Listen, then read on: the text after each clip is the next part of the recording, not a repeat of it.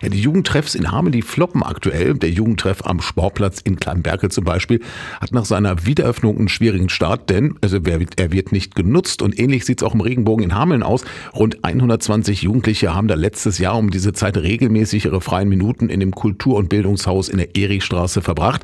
In diesen Tagen sind es nur um die 20. Und der Leiter der Kinder- und Jugendarbeit der Stadt, Patrick Bertoleit, der schätzt diese Situation nicht als problematisch ein. Es sei eben eine Wellenbewegung der Jugend Jugendarbeit. Wieso so wenig Jugendliche die Treffpunkte nutzen, wissen aber auch er und sein Team nicht.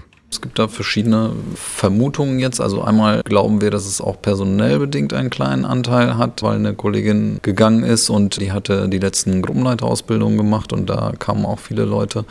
Andererseits, wir haben immer ein Sommerloch nach den Sommerferien, das ist normal. Sobald es kälter wird, kommen alle wieder. Das ist so, vielleicht war es auch noch nicht kalt genug. Äh, ich weiß nicht. Ich hatte heute die Überlegung, ob auch das Thema Gazastreifen vielleicht auch dazu führt, dass das ein bisschen gemieden wird, dass man da aufeinander trifft oder so. Und natürlich treffen sich die Jugendlichen dann eben an anderen Orten. In Hameln aktuell zum Beispiel am Bahnhof. Das könnte daran liegen, dass dort eben andere, weichere Regeln gelten. Ich glaube schon, dass äh, wir mit der Situation, die ich damals im Ausschuss vorgestellt habe, weil es so viele waren, ja ganz klare Regeln für den Regenbogen festgelegt haben. Und jetzt zum Beispiel der Treffpunkt am Bahnhof zeigt uns deutlich, dass da diese Regularien nicht gelten für Jugendliche, die sich im freien Raum bewegen und dann natürlich eine andere Kontrolle stattfindet, die wir im Regenbogen natürlich vorgeben sozusagen. Und das ist schwierig zu sagen. Ne? Natürlich hätten wir sie gern bei uns und würden mit ihnen arbeiten wollen, aber es geht auch nur mit gewissen Regeln. Wir können nicht einen rechtsfreien Raum irgendwie erschaffen, in dem alles geht.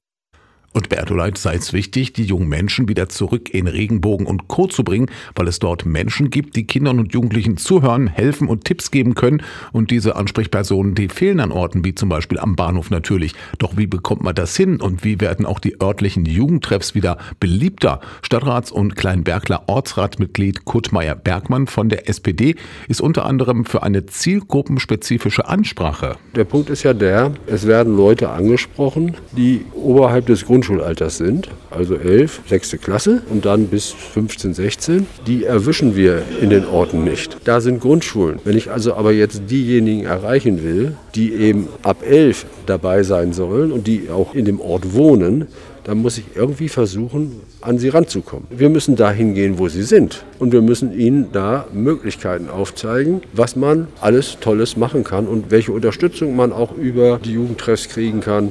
Um die Jugendtreffs in den Orten wie etwa Kleinberkel wiederzubeleben, sollte man diese also auch in weiterführenden Schulen bewerben, sagt Kurt Meyer-Bergmann von der SPD.